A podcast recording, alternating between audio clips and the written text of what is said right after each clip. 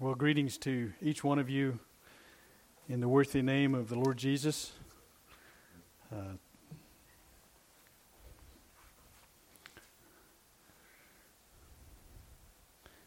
was just thinking just a minute ago, where would I rather be at, right at this minute than right here? In the house of God, singing praises remembering remembering what he has done for us. Truly, he is worthy. He is worthy. If you would turn the Gospel of John, the Gospel of Jesus Christ according to John, chapter 9, and we'll pick up here in uh, John chapter 9. I think I shared this last time, but this this is to me this narrative here in John 9 is one of my favorites in the Gospels.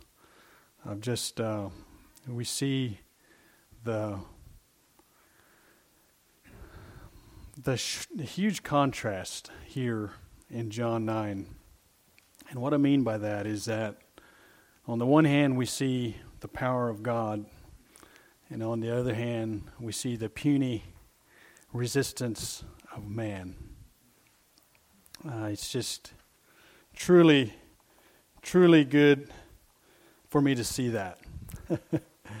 it's humbling when we see the sovereignty of God displayed here in John 9. And last time we looked at John 9, verses 1 through 12. And uh, I think we should read it again, and then we'll go into our text for today. Let's read John 9. Now, as Jesus passed by, he saw a man who was blind from birth, and his disciples asked him, saying, Rabbi, who sinned, this man or his parents, that he was born blind? Jesus answered, Neither this man nor his parents sinned, but that the works of God should be revealed in him. I must work the works of him who sent me while it is day. The night is coming when no one can work. As long as I am in the world, I am the light of the world. When he had said these things, he spat on the ground and made clay with the saliva, and uh, he anointed the eyes of the blind man with the clay. And he said to him, Go wash in the pool of Siloam which is translated sent. So he went and washed and came back seeing. Therefore, the neighbors and those who previously had seen that he was blind said, Is not this he who sat and begged? Some said, This is he. Others said, He is like him. He said, I am he. Therefore they said to him, How were your eyes opened? He answered and said, A man called Jesus made clay and anointed my eyes and said to me, Go to the pool of Siloam and wash. So I went and washed, and, received, and I received sight. Then they said to him, Where is he? He said, I do not know. So uh, our text this morning will be the following uh, through the end of the chapter, beginning in verse 13. They brought him who formerly was blind to the Pharisees. Now it was a Sabbath when Jesus made the clay and opened his eyes. Then the Pharisees also asked him again how he had received his sight. He said to them, He put clay on my eyes, and I washed, and I see. Therefore, some of the Pharisees said, This man is not from God because he does not keep the Sabbath. Others said, How can a man who is a sinner do such signs? And there was a division among them. They said to the blind man again, What do you say about him because he opened your eyes? He said, He is a prophet. But the Jews did not believe concerning him that he had been blind and received his sight until they called the parents of him who had received his sight. And They asked them, saying, Is this your son, who you say was born blind? How then does he now see? His parents answered them and said, We know that this is our son and that he was born blind. But by what means he now sees, we do not know. Or who opened his eyes, we do not know. He is of age. Ask him. He will speak for himself. His parents said, these things because they feared the Jews. For the Jews had agreed already that if anyone confessed that he was Christ, he would be put out of the synagogue. Therefore his parents said, He is of age, ask him. So they again called the man who was blind and said to him, Give God the glory. We know that this man is a sinner. What a contradiction. Can you imagine? He answered and said, whether he is a sinner or not, I do not know. One thing I know that though I was blind, now I see. Then they said to him again, What did he do to you? How did he open your eyes? He answered them, I told you already, and you did not listen. Why do you want to hear it again? Do you also want to become his disciples? Then they reviled him and said, You are his disciple, but we are Moses' disciples. We know that God spoke to Moses. As for this fellow, we do not know where he is from. The man answered and said to them, Why, this is a marvelous thing, that you do not know where he is from, yet he has opened my eyes. Now we know that God does not hear sinners, but if anyone is a worshiper of God and does his will, he hears him. Since the world began, it has been unheard of that anyone opened the eyes of one who was born blind. If this man were not from God, he could do nothing. They answered and said to him, You were completely born in sins, and are you teaching us? And they cast him out. Jesus heard that they had cast him out. When he had found him, he said to him, Do you believe in the Son of God? He answered and said, Well, who, who is he, Lord, that I may believe in him? And Jesus said, You have both seen him, and it is he who, who is talking with you. Then he said, Lord, I believe and he worshipped him. And Jesus said, For judgment I have come into this world, that those who do not see may see, and that those who see may be made blind. Then some of the Pharisees who were with him heard these words and said to him, Are we blind also? Jesus said to them, If you were blind, you would have no sin. But now you say, We see. Therefore, your sin remains beautiful passage, just a, a glorious passage of Scripture. And as we were looking at uh, last time, I titled it, Jesus Gives Light to Blind Eyes. Today we could title it, Seeing Eyes Blinded. Seeing Eyes Blinded. Um, and last time, as we looked at John 9, verses 1 through 12, we've seen the sovereignty of God on display, the sovereignty and the goodness of God. How that God has a right to have someone born blind, have this, have this congenital condition that he had nothing to do with. It had, and, and as I pointed out, the reason I think John 9, verses 1 through 12 is, is so stark is that there is no human cause there. There's nothing there that was uh, that caused this man's blindness outside of the sovereign will of Almighty God. I mean, I think we just simply need to let that sink in. That, that, that it was God's will, and for what purpose did He do that?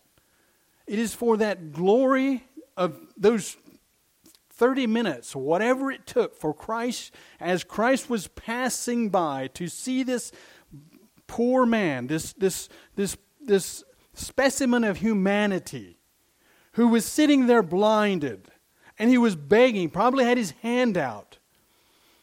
And Christ, the purpose that for this man being born blind was for the glory that would be revealed not only to the bystanders, but to us here today.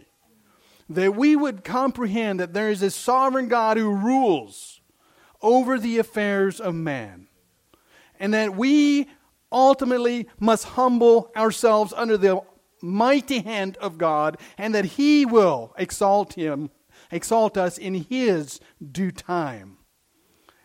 And and here we see just the the beauty of this sovereignty and the right that God has of asking such from us.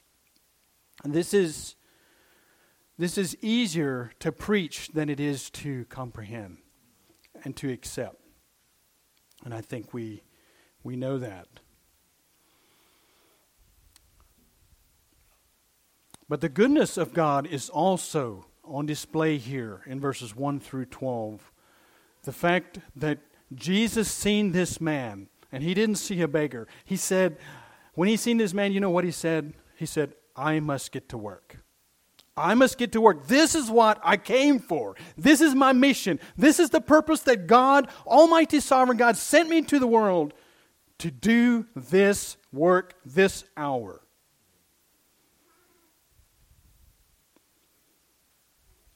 So the rule of God is not only in the healing of this blind man, but also in his congenital condition.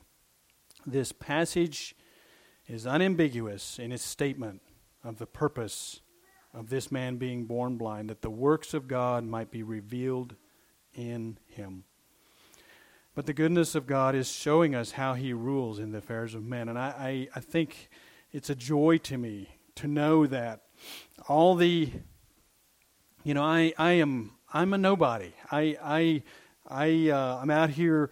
Um, I, am not educated. I I'm not an elite. I'm not of of the upper class. I I'm not a.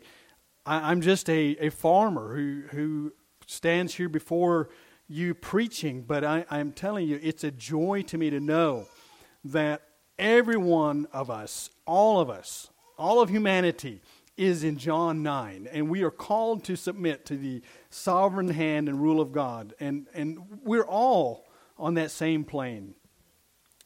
So now in verses 13 through 34, we see man's response to the work of sovereign God. We see man's response. Now, I have a little prop here, and I don't know if if uh, if those on Facebook can see me outside of, but I want to, I have just this little prop here. Uh, it's just a piece of cardboard, but I can make something out of this piece of cardboard. And as you can easily see, it's just a simple cardboard box. And uh, I want to, well, I'm confused, see? Here we go. I want to simply use this as an object lesson. This box, if you were to describe, if you were to see this box in John 9, what do you think it would represent? What would you think would represent the box in John 9? Well, I would I would submit to you that the box represents Judaism in AD 33. That I would like to say Judaism according to the traditions of man, not according to God's divine law given to Moses, but rather what it had become at the minute in the time of Christ, at the ministry of of Christ. Judaism, remember, he came to his own, and his own received him not. They had this box. And if you were to look at John 9, Christ was passing through and he opened the box. Okay? He opened the box and, and it was dark in there. It was dark in there, and this man was in the box. This blind man was in the box we have about four different parties here in John 9 that I want to consider as being in this box. About four different parties we read about. First, it's the blind man. And then we have the neighbors. And, and, and that is the they that we see in verse 13. They brought him.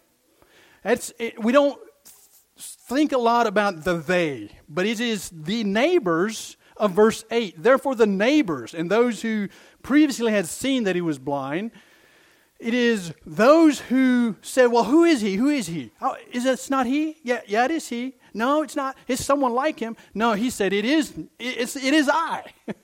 well, they then, whatever happened was such a profound happening that they thought it would be necessary to take it to the religious rulers and, and say, well, Well, Pharisees, what do you think about this? So they, and, and, and just a, a and we'll, we'll leave them very, very directly, but whenever there's a conflict like we see here in John 9, there are always neighbors, there are always bystanders.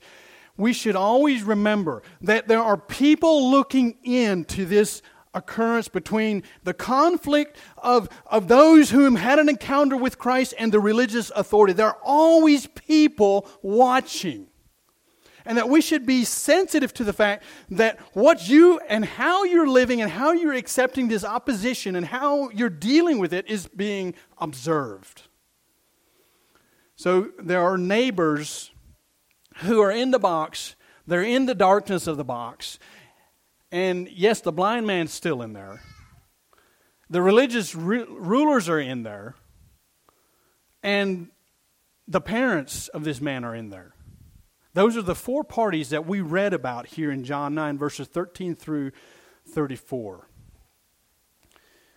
The blind man, the neighbors, the Pharisees, the, and the parents of the blind man. Now, who in John 9 is out of the box? The Lord Jesus. He is outside of the box. Why is he outside of the box? Because he is the Son of God. He has a right to determine what all of us do in the box or out of the box. You see, He's God. He is God. And so how we how we relate to that's what we're seeing in this account is people who are in a very religious setting and and by the grace of God I think I'm preaching to the choir. But this is, I would simply, I, I know you understand these truths. But I would like to un- just, just point out some of the things as we relate to those who are still in the box. Because we hear glory in Christ. We glory in being outside of the box of dead religion. But we all know people. We all know neighbors. We all have neighbors who are still in the box. What is going on in their mind? What is going on in their hearts? What is what what are they doing? How is their unbelief manifested? You see. What is going on that they uh, that, that you have this opposition?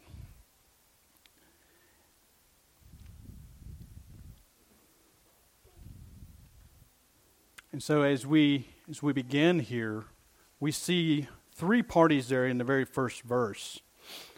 They brought him who was formerly who formerly was blind to the Pharisees. And like I said, I, I, it seems to me that I don't know. I'm, I'm not sure what their motive was for bringing him. It's a little conjecture there. Why did they bring him? It, it seems to me like they knew that that there was opposition. Because very next verse said, Now it was a Sabbath when Jesus made the clay and opened his eyes. And, and uh, we have this interesting, we've seen it back in John 5, where the man by the pool of Bethesda was healed. It, was like Christ was taking, again, another opportunity to, to, uh, to just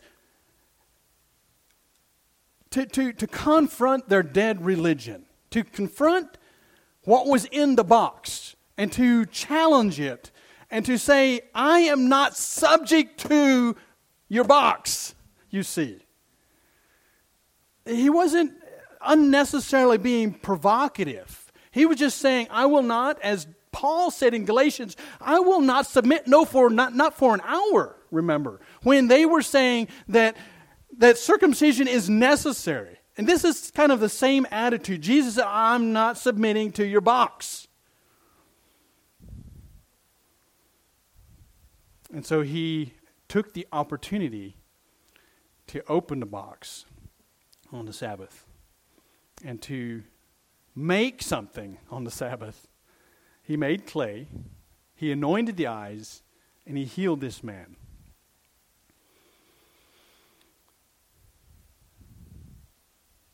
So we see here then the Pharisees also asked him again how he had received his sight. And, you know, it's a little hard to sometimes, as we think about this analogy of the blind man being in the box as well. But the blind man doesn't truly get out of the box until verse uh, about 38. He wasn't truly out of the box until verse 38 when he joined Christ outside of the box. Now, was God working in his life and in his heart in the box? Yes. Absolutely. The illumination of God's Word was working in this man's life. And while he was in that dead religion of the box, something was going on. And, and I think we've all experienced this in our own past, where we began to ask questions. We began to investigate. Well, yeah, we're still in the box, but we're asking questions, you see.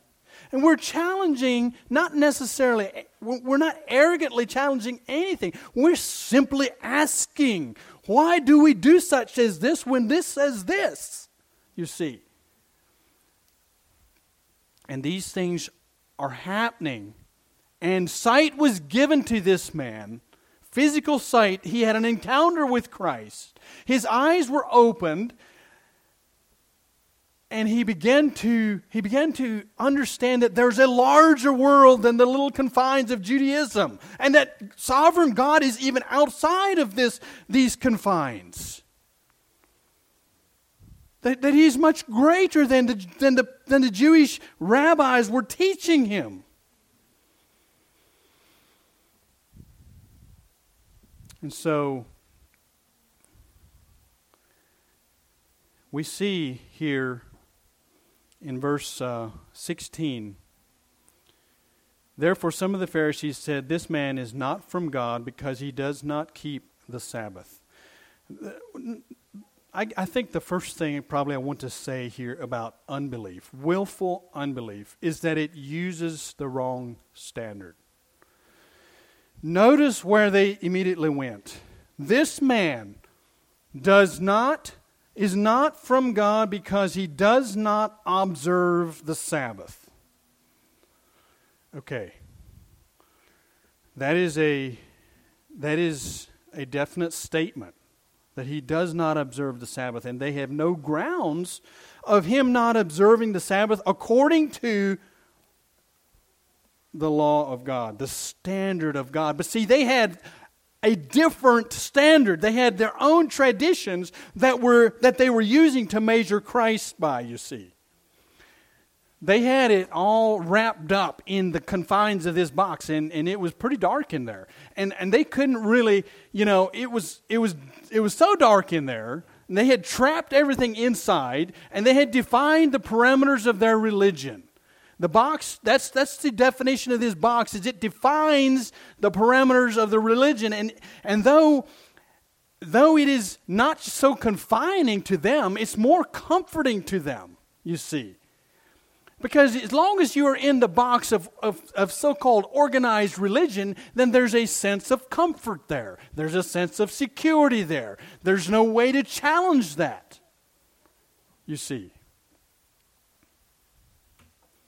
And so they take the standards, their own standards, and they apply it to sovereign God outside of the box, you see. They say, well, he doesn't observe the Sabbath. Well, the Sabbath had never denied the right to be to, to aid someone in necessity or to show a kindness to someone. The Sabbath had never forbidden that. And so we see that they were measuring the Lord Jesus by their traditions that they had added to the fourth commandment, not by the standard of the Word of God. And so unbelief uses a wrong standard. Also in verse 16, we see it says, Others said, okay, the Pharisees said this, this man is not from God because he does not keep the Sabbath. Others said this How can a man who is a sinner do such signs? Interesting that they said signs. there was only one sign in John 9. See, there was a track record. There were people in the Sanhedrin. This was, think, council where they had brought this man. This was probably an impromptu gathering of the Sanhedrin. And here, there were some in there who said, well, this man has a track record of doing signs. Not just, we're not just talking about the opening of the blind man's eyes, but there, he has a track record of such signs like these.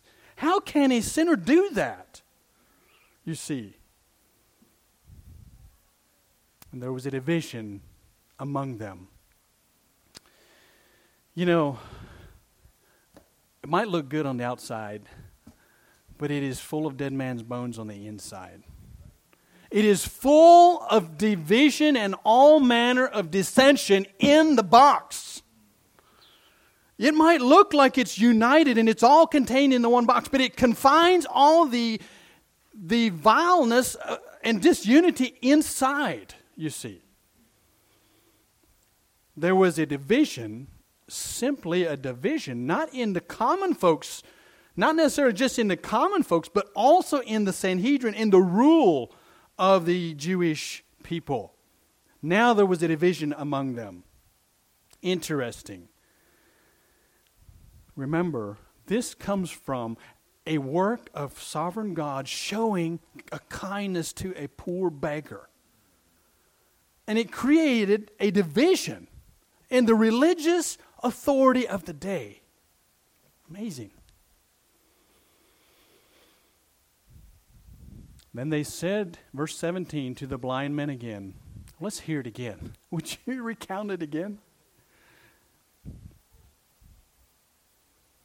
The Pharisees asked him again in verse 15 because he had already explained it in verse 11. He explains it to the Pharisees in verse 15. And then they ask him again, Well, what do you say about him because he opened your eyes? So that was the big question. The division was, Who is this man? Who is this Christ? And then they ask the blind man, What do you say about him because he opened your eyes? Well, he says the same thing, remember, that the Samaritan woman said to Christ Sir, I perceive that you are a prophet that you're more than meets the eye. That you, you know, remember what a prophet is. A prophet is someone sent from God with a message from God about God, you see. And so the Samaritan woman recognized that he was a prophet. And then this blind man in the, in the council of all these religious elites said, Well, he's a prophet. I mean, he has to be. He's, he has a message from God. He has, he, he's from God, has a message from God.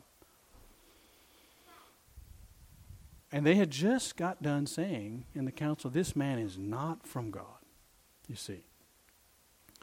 Well, verse 18, the Jews did not believe concerning him that he had been blind. You say, you see, but unbelief discredits the miracle. And not only that, it discredits the need for one. Think about it. Willful unbelief will simply ch- try to discredit a miraculous thing that could only have been done by God. Tries to discredit it, and then not only does it that, it, it, it actually tries to discredit the need for a miracle.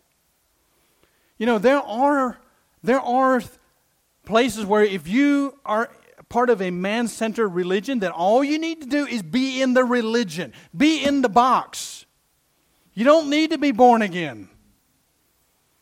You see, that's what was going on here is they were trying to even discredit the need for the miracle. They were saying, I don't believe that you were born blind. I don't believe you. You see, they didn't just discredit the miracle, but they discredited the need for it. That he had they did not believe concerning him that he had been blind and received his sight until they called the parents of him who had received his sight.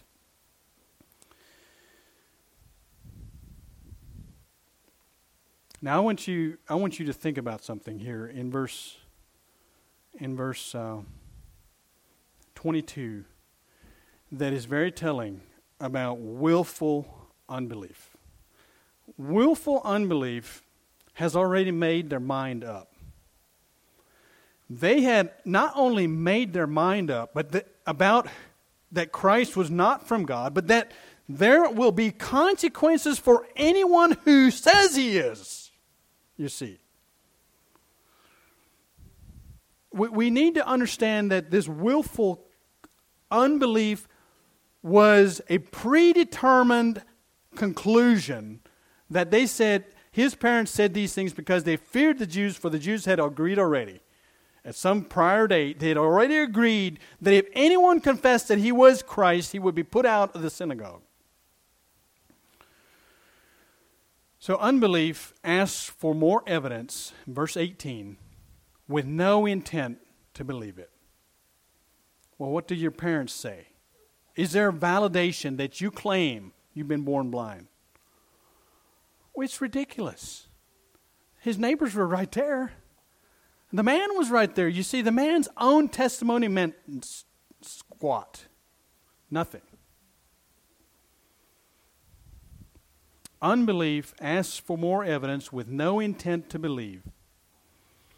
And as we go further here, we see, as he says, Is this your son who you say was born blind? How then does he now see? His parents answered and said to them, Yes, we know that this is our son Of course. See, there was there was no way to weasel out of that one. You know, sometimes you you may wish that you could, but other times you are happy to I say yes, he's mine. But here it says, We know that this is our son and that he was born blind. We know that too. He was born blind. And so the rulers did not find what they wanted here. They would have loved any sort of discredit that they could have brought in here, any sort of uncertainty that they could have highlighted and said, well, yes, this is not what he means. But notice, just think with me a little bit. If you had a child born blind, can you imagine the anguish of that? The, the heartache? the, the, the difficulty of raising a man born blind, of walking down the street and seeing your son sitting on the sidewalk, holding his hand out. Don't you think that was hard? That that was difficult? Of course it was. Of course it is. It's difficult. Jesus had done these parents a wonderful goodness. And they were scared to give him credit for it. You know, that's, that's one of the most terrible things that willful unbelief does. It squelches rejoicing in those who should be rejoicing, in those who should be praising God. Christ Himself riled these people, riled the riled the anger, uh, stirred up the anger of the Pharisees by healing this man. Yet they could not stand the ire of these same people to glorify Christ. You see what is going on here? The parents were scared to death because they were in the box and it defined them. It was who they were. And it suddenly, if, if I stick my head out of this box, I'm, I can't be in the box anymore. You see, they have already threatened. Willful unbelief uses intimidation to control and to keep somebody in line, to keep them in the box.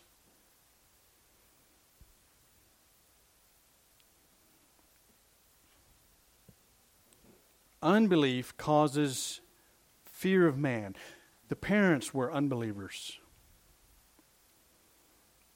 They were not willing to stick their necks out to give Christ the honor that Christ deserved for the great goodness that Christ had given to their son, to them.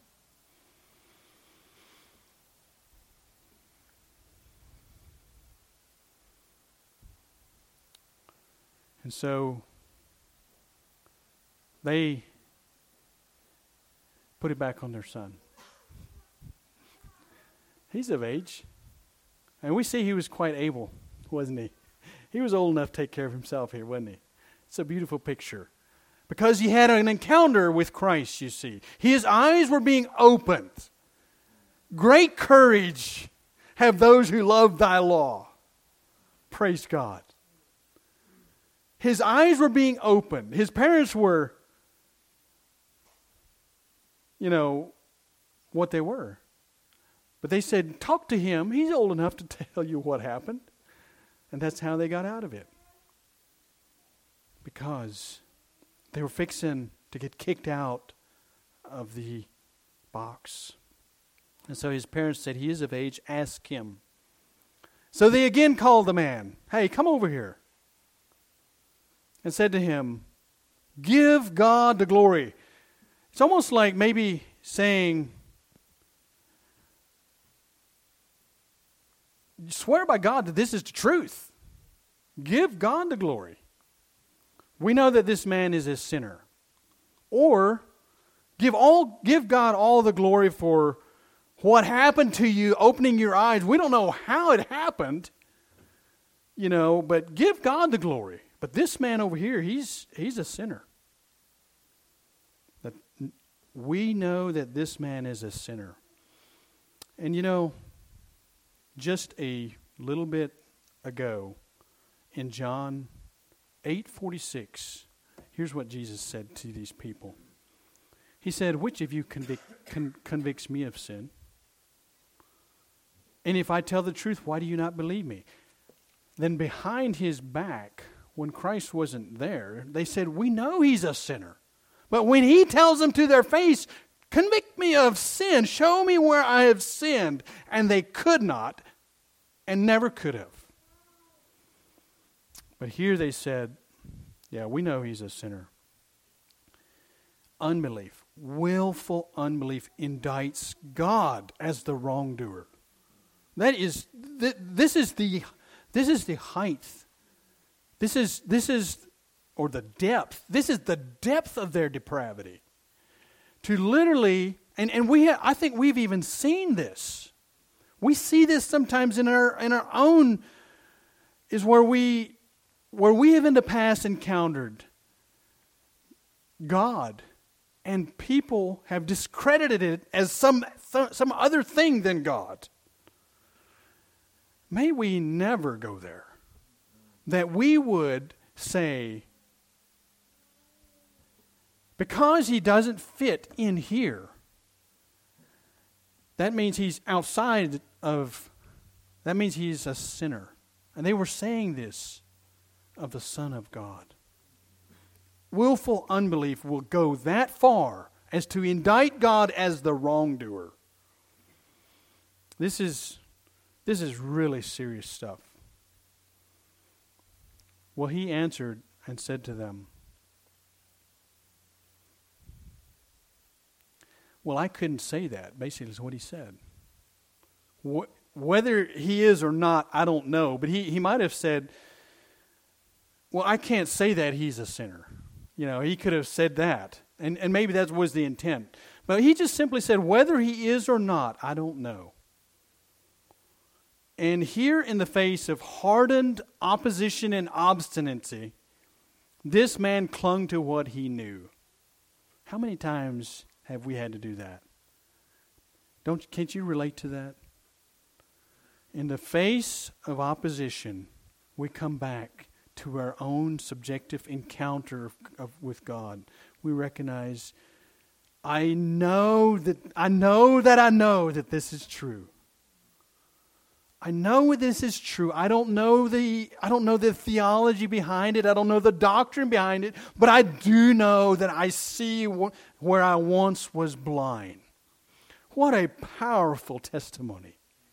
That experientially and that is the glory of the gospel is it's meant to be experienced it's not just an intellectual argument that we argue out here and debate and debate and debate no it's it's meant to be felt it's what the old timers said it was felt religion, you see.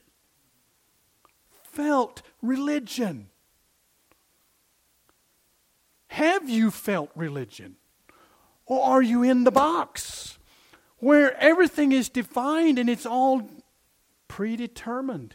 No, religion is to be felt, it's to be experienced. And yes, it is subjective, and we measure the subjective evidence with the objective evidence of the Word. I am not saying that we do not, that we discredit this by what we experience. I'm saying that we measure our subjective experience by the objective truth of the Scripture.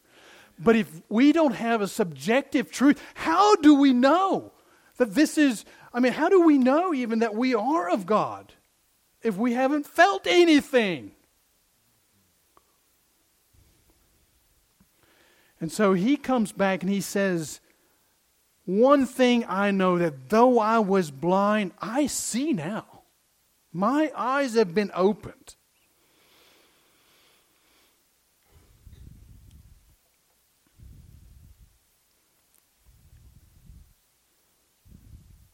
Then they said to him again, What did he do to you?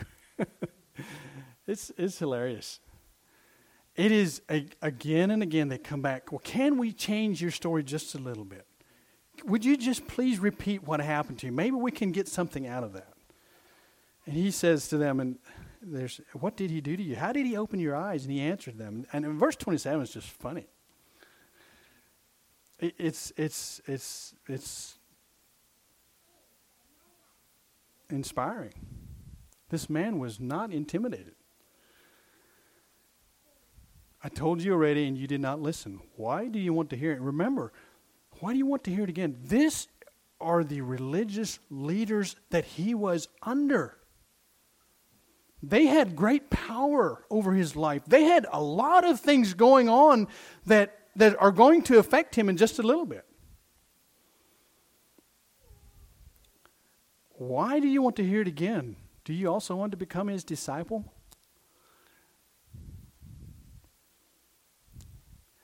In verse 28, then they reviled him.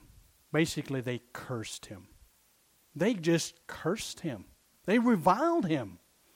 And as, as one saint said, may us and our children always be under this curse. Where he says, you are his disciples. And we know that unbelief does revile the followers of Christ. Blessed are they when they speak all manner, blessed are you when they speak all manner of evil against you and revile you for his name's sake. Yes. So unbelief does revile the disciples of Christ. Just expect it. Just expect it. That's what you can expect for those who are in the box.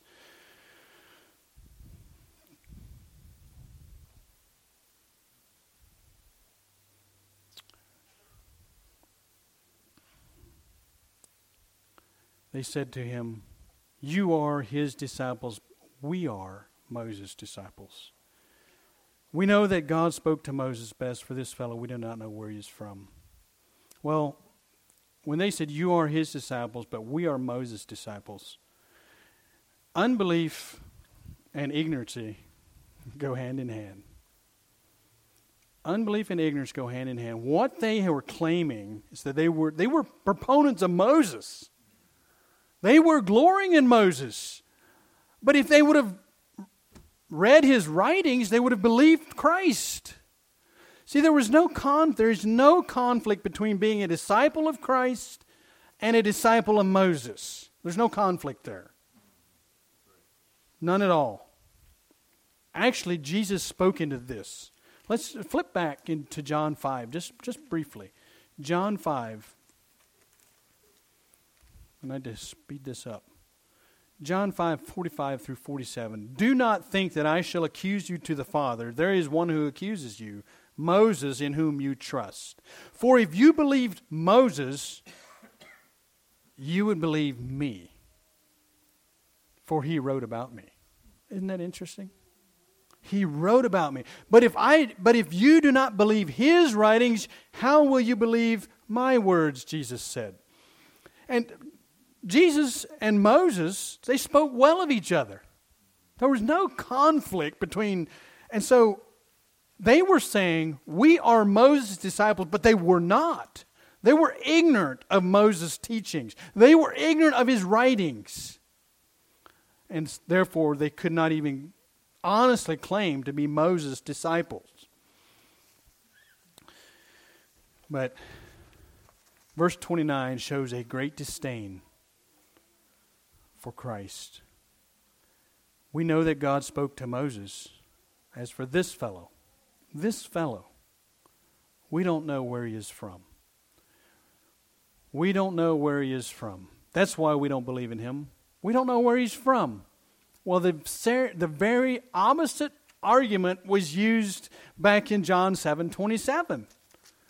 Think about it. Here it says in John 7 27, however, we know where this man is from. But when the Christ comes, no one knows where he is from.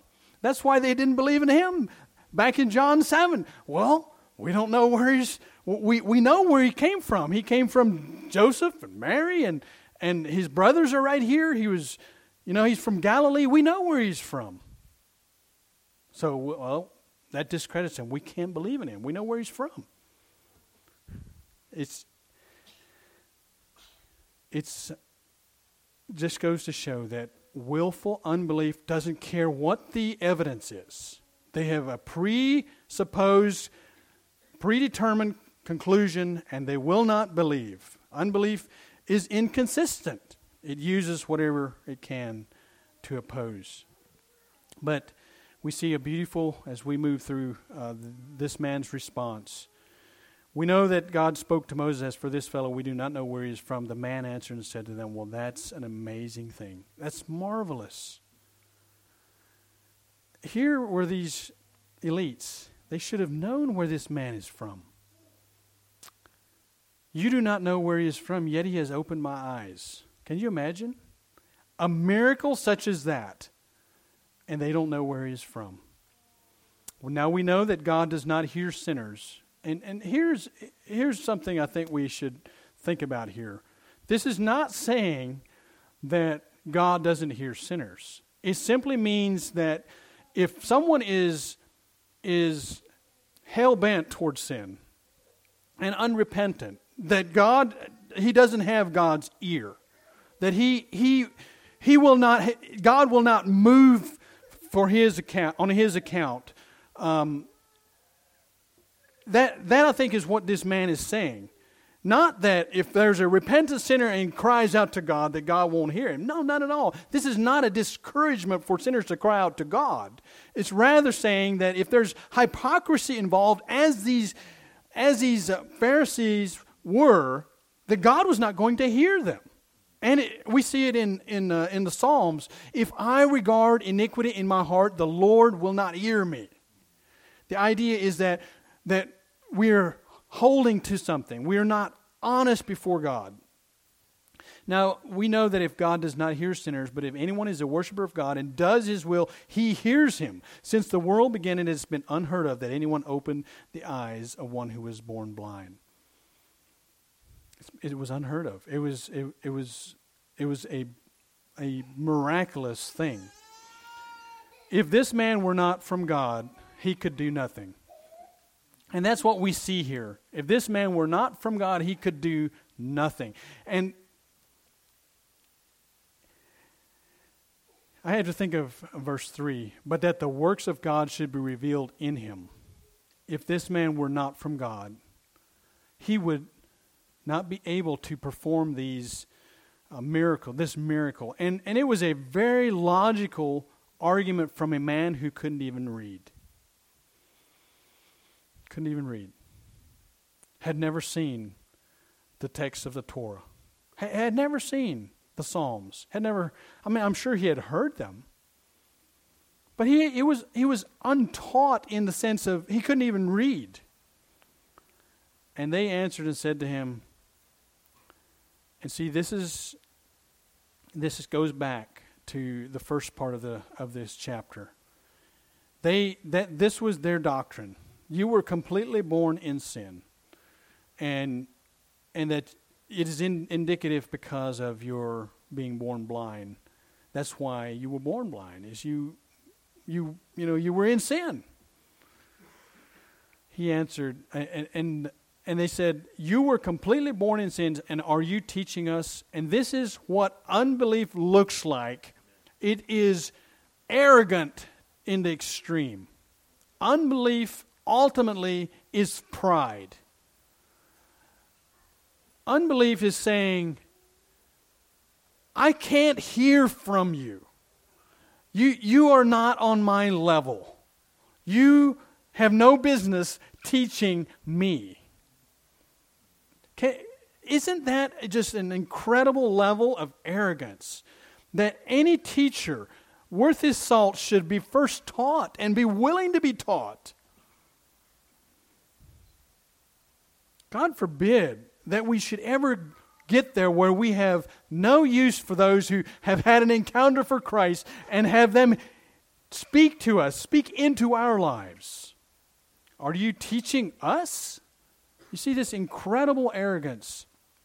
And they cast him out. They threw him out of the box. Praise God. threw him out. Unbelief throws the disciples of Christ out.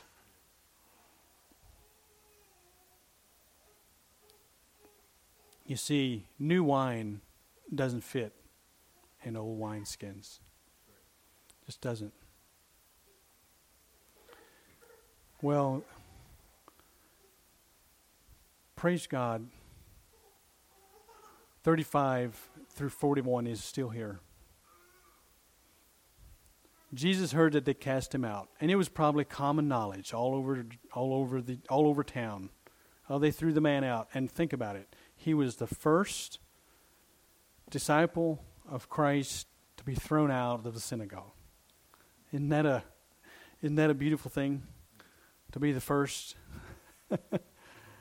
but it is definitely still happening. It is still happening. Believe me, it is happening. And when they had cast him out, Jesus came and found him. Just a beautiful picture of the Lord seeing after his own. He who has begun a good work in you will perform it until the day of Jesus Christ. Even to the point, this, this picture of this effectual call, where there was a call to this man to come out from among them, and Christ met him Christ found him. He said to him, Do you believe in the Son of God? And he, he answered and said, Who is he, Lord? It's, see the beautiful picture of just, just show me who he is. You contrast this with the Pharisees. Just who is he, Lord, that I may believe in him? And Jesus said, You have both seen him, and it is he who is talking with you. Then he said, Lord, I believe. And he worshiped him. Now, I, I just had to think about when Peter came in Acts 10 to Cornelius, and he fell down before, Cornelius fell down before Peter. What did Peter say? He said, Get up. I am a man like you. But there is no such prohibition here. No prohibition for this man falling down and worshiping the Son of God. It was right and good it was the perfect response to when you meet Christ to fall down and worship him. Because listen, he is he is the son of sovereign God. He has he's bigger than the box. He's outside of the box. And when you come out to him, what does he say in Hebrews? Therefore, let's get with outside the camp and bear his reproach, you see. Lord, I believe. And he worshiped him. And Jesus said, For judgment I've come into this world that those who do not see as this man, he knew he didn't see. And this is not just speaking about his, eye, his blind eyes. This is saying that this man was a man who knew he needed something else, that he needed sight from Jesus. For judgment I have come into this world that those who do not see, those who understand that they are not pleasing God in this box, there's something greater needed. That's what Jesus is saying. That as long as you are protecting the box, because it is your salvation you see, then your sin remains. Your sin remains. That is, that those, this chapter 9 closes with the four most grievous words in the English language, you could say. You, therefore, your sin remains. Because if you die in that state, you will never be free from your sins. There's never a deliverance from your sin. And if it remains until you die, you will never be delivered. And so if you see someone in, a, in the box and is unwilling to stick their neck out for Christ, whether it's like the parents, whether it's the rulers,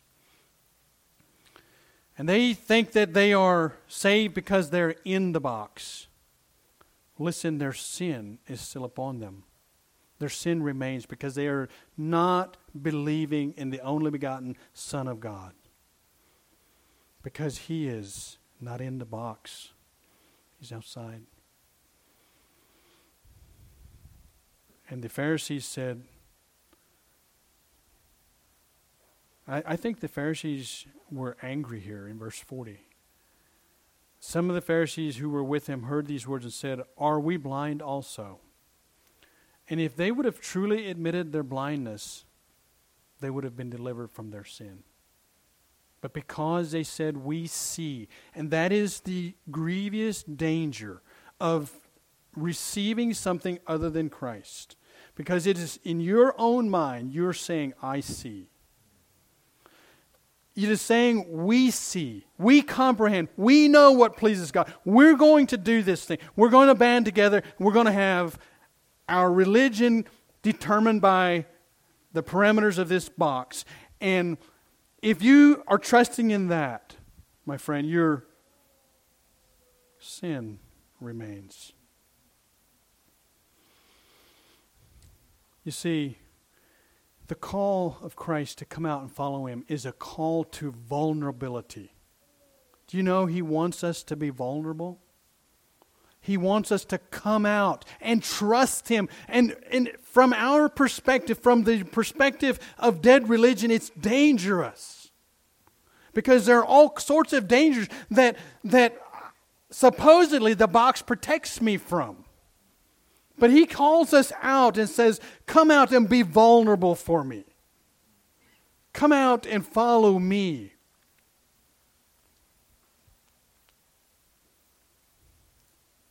See, the general attitude of those in the box is to shelter in place.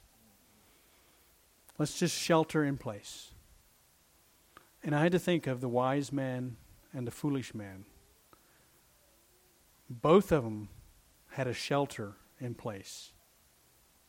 One was a false profession. And when the flood came, it, it broke down the house. I had to think of the three little pigs the three little pigs. Mama kicks them out of the nest, said, Go build your house. The lazy one builds one of straw. The wolf comes along and blows down the house. The next one builds one out of sticks. It gets blown down. The third one puts a kettle on. So when chimney, when he comes down the chimney, they'll have wolf stew.